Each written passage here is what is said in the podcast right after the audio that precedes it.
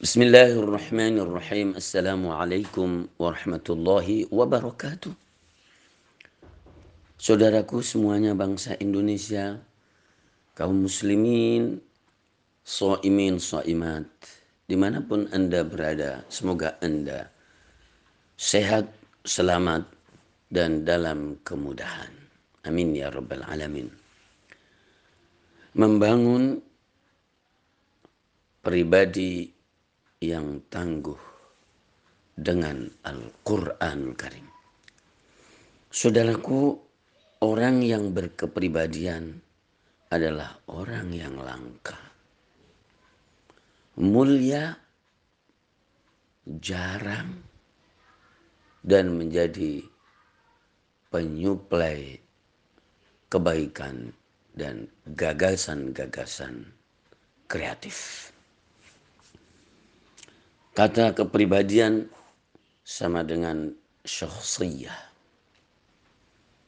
Orang yang mempunyai identitas, yang mempunyai jati diri. Syakhsiyah. Dan tangguh adalah kokoh. Aziz.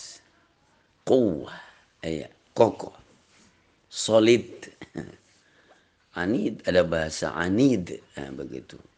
Jadi kokoh, kekeh ya begitu. Dengan seluruh makna kekuatan dalam tingkatan manusia. Dengan Al-Quran Karim menunjukkan adalah sarana atau media yang menjadikan orang itu adalah tangguh. Kita tahu, saudaraku ada pribadi atau ada sosok, ada orang yang tidak berkepribadian.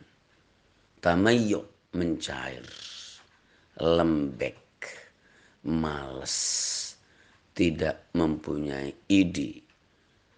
La yamlikul irada, tidak mempunyai keinginan, tidak mempunyai kemauan.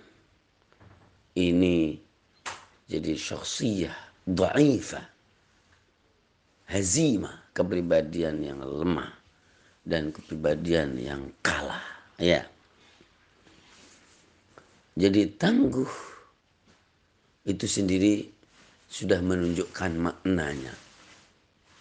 Kemudian Al-Qur'anul Karim adalah min quwwatil asbab termasuk sebab yang paling kuat yang kaya akan informasi, inspirasi yang menjadikan yang ada di sekelilingnya, yang berinteraksi, itu adalah menjadi hebat, menjadi kuat, menjadi sempurna.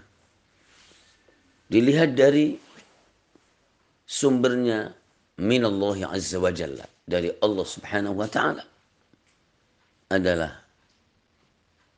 kalamullah firman Allah Subhanahu wa taala dan Allah adalah Malikul Alam, Raja Alam, Malikul Alamin, Rabbul Alamin, Khaliqul Alamin yang punya segala-galanya dan segala-galanya adalah ciptaan Allah Subhanahu wa taala. Dari situ bermula Al-Qur'anul Karim. Dan metode penyampaian penurunannya pun sangat unik dan indah dan terjamin yaitu dengan melalui pilihan Allah Subhanahu wa taala Ar-Ruhil Amin sebutannya Jibril alaihi salatu wasallam kepada makhluk yang dipilih dan paling mulia dari seluruh yang ada ciptaan Allah Rasulullah Muhammad sallallahu alaihi wasallam. Jelas permulaannya. Asalnya fi lauhim mahfuz, jelas di perjalanannya dan jelas penerimaannya dan nanti jelas penjagaannya. Inna nahnu nazzalna dzikra wa inna lahu lahafidhun. Ya. Itu jadi yang pertama min aqwa al-asbab termasuk sebab yang paling kuat karena dari sumbernya Allah Subhanahu wa taala. Kemudian yang kedua adalah kandungannya. Tiada sesuatu yang ada melainkan tersentuh isyarat global ada yang rinci di dalam Al-Qur'anul Karim. Semuanya ada. Ma farratna fil kitabi min syai. Aku tidak alfakan di dalam Al-Qur'an melainkan semuanya ada. Hudan linnasi wa bayinat menjadi petunjuk dan penjelasan. Luar biasa. Al-Hijr 9, Al-Baqarah 185. Ini mewakili semuanya. Ada ya kan. Dan surat Al-An'am 38 surat 6 ma farratna fil kidabi min syai. Itu alasan yang kedua. Dan masih ada beberapa alasan.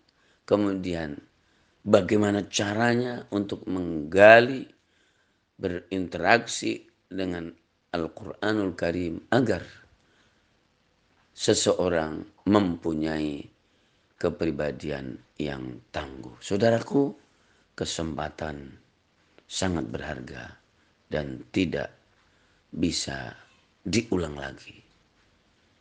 Silahkan menekuni hari-hari kita, hari yang kelima Ramadan ini. Semoga sehat, selamat, dan mudah kemudian sukses dari Allah Subhanahu wa taala. Allahul muwaffiq إلى أقوم الطريق والسلام عليكم ورحمة الله وبركاته